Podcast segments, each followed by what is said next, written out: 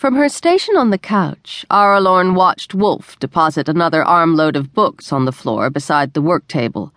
The table, her chair, and most of the floor space was similarly adorned. He'd been silently moving books since she woke up, even less communicative than usual.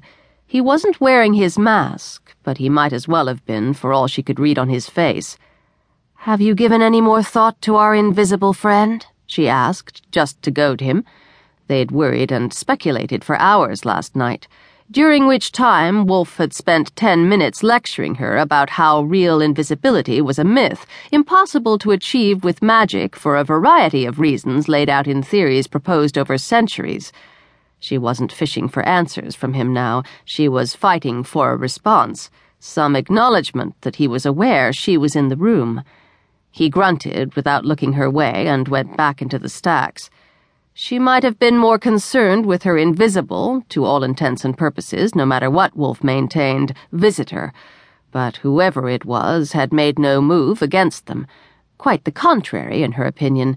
If their visitor had meant mischief, he'd had plenty of opportunity.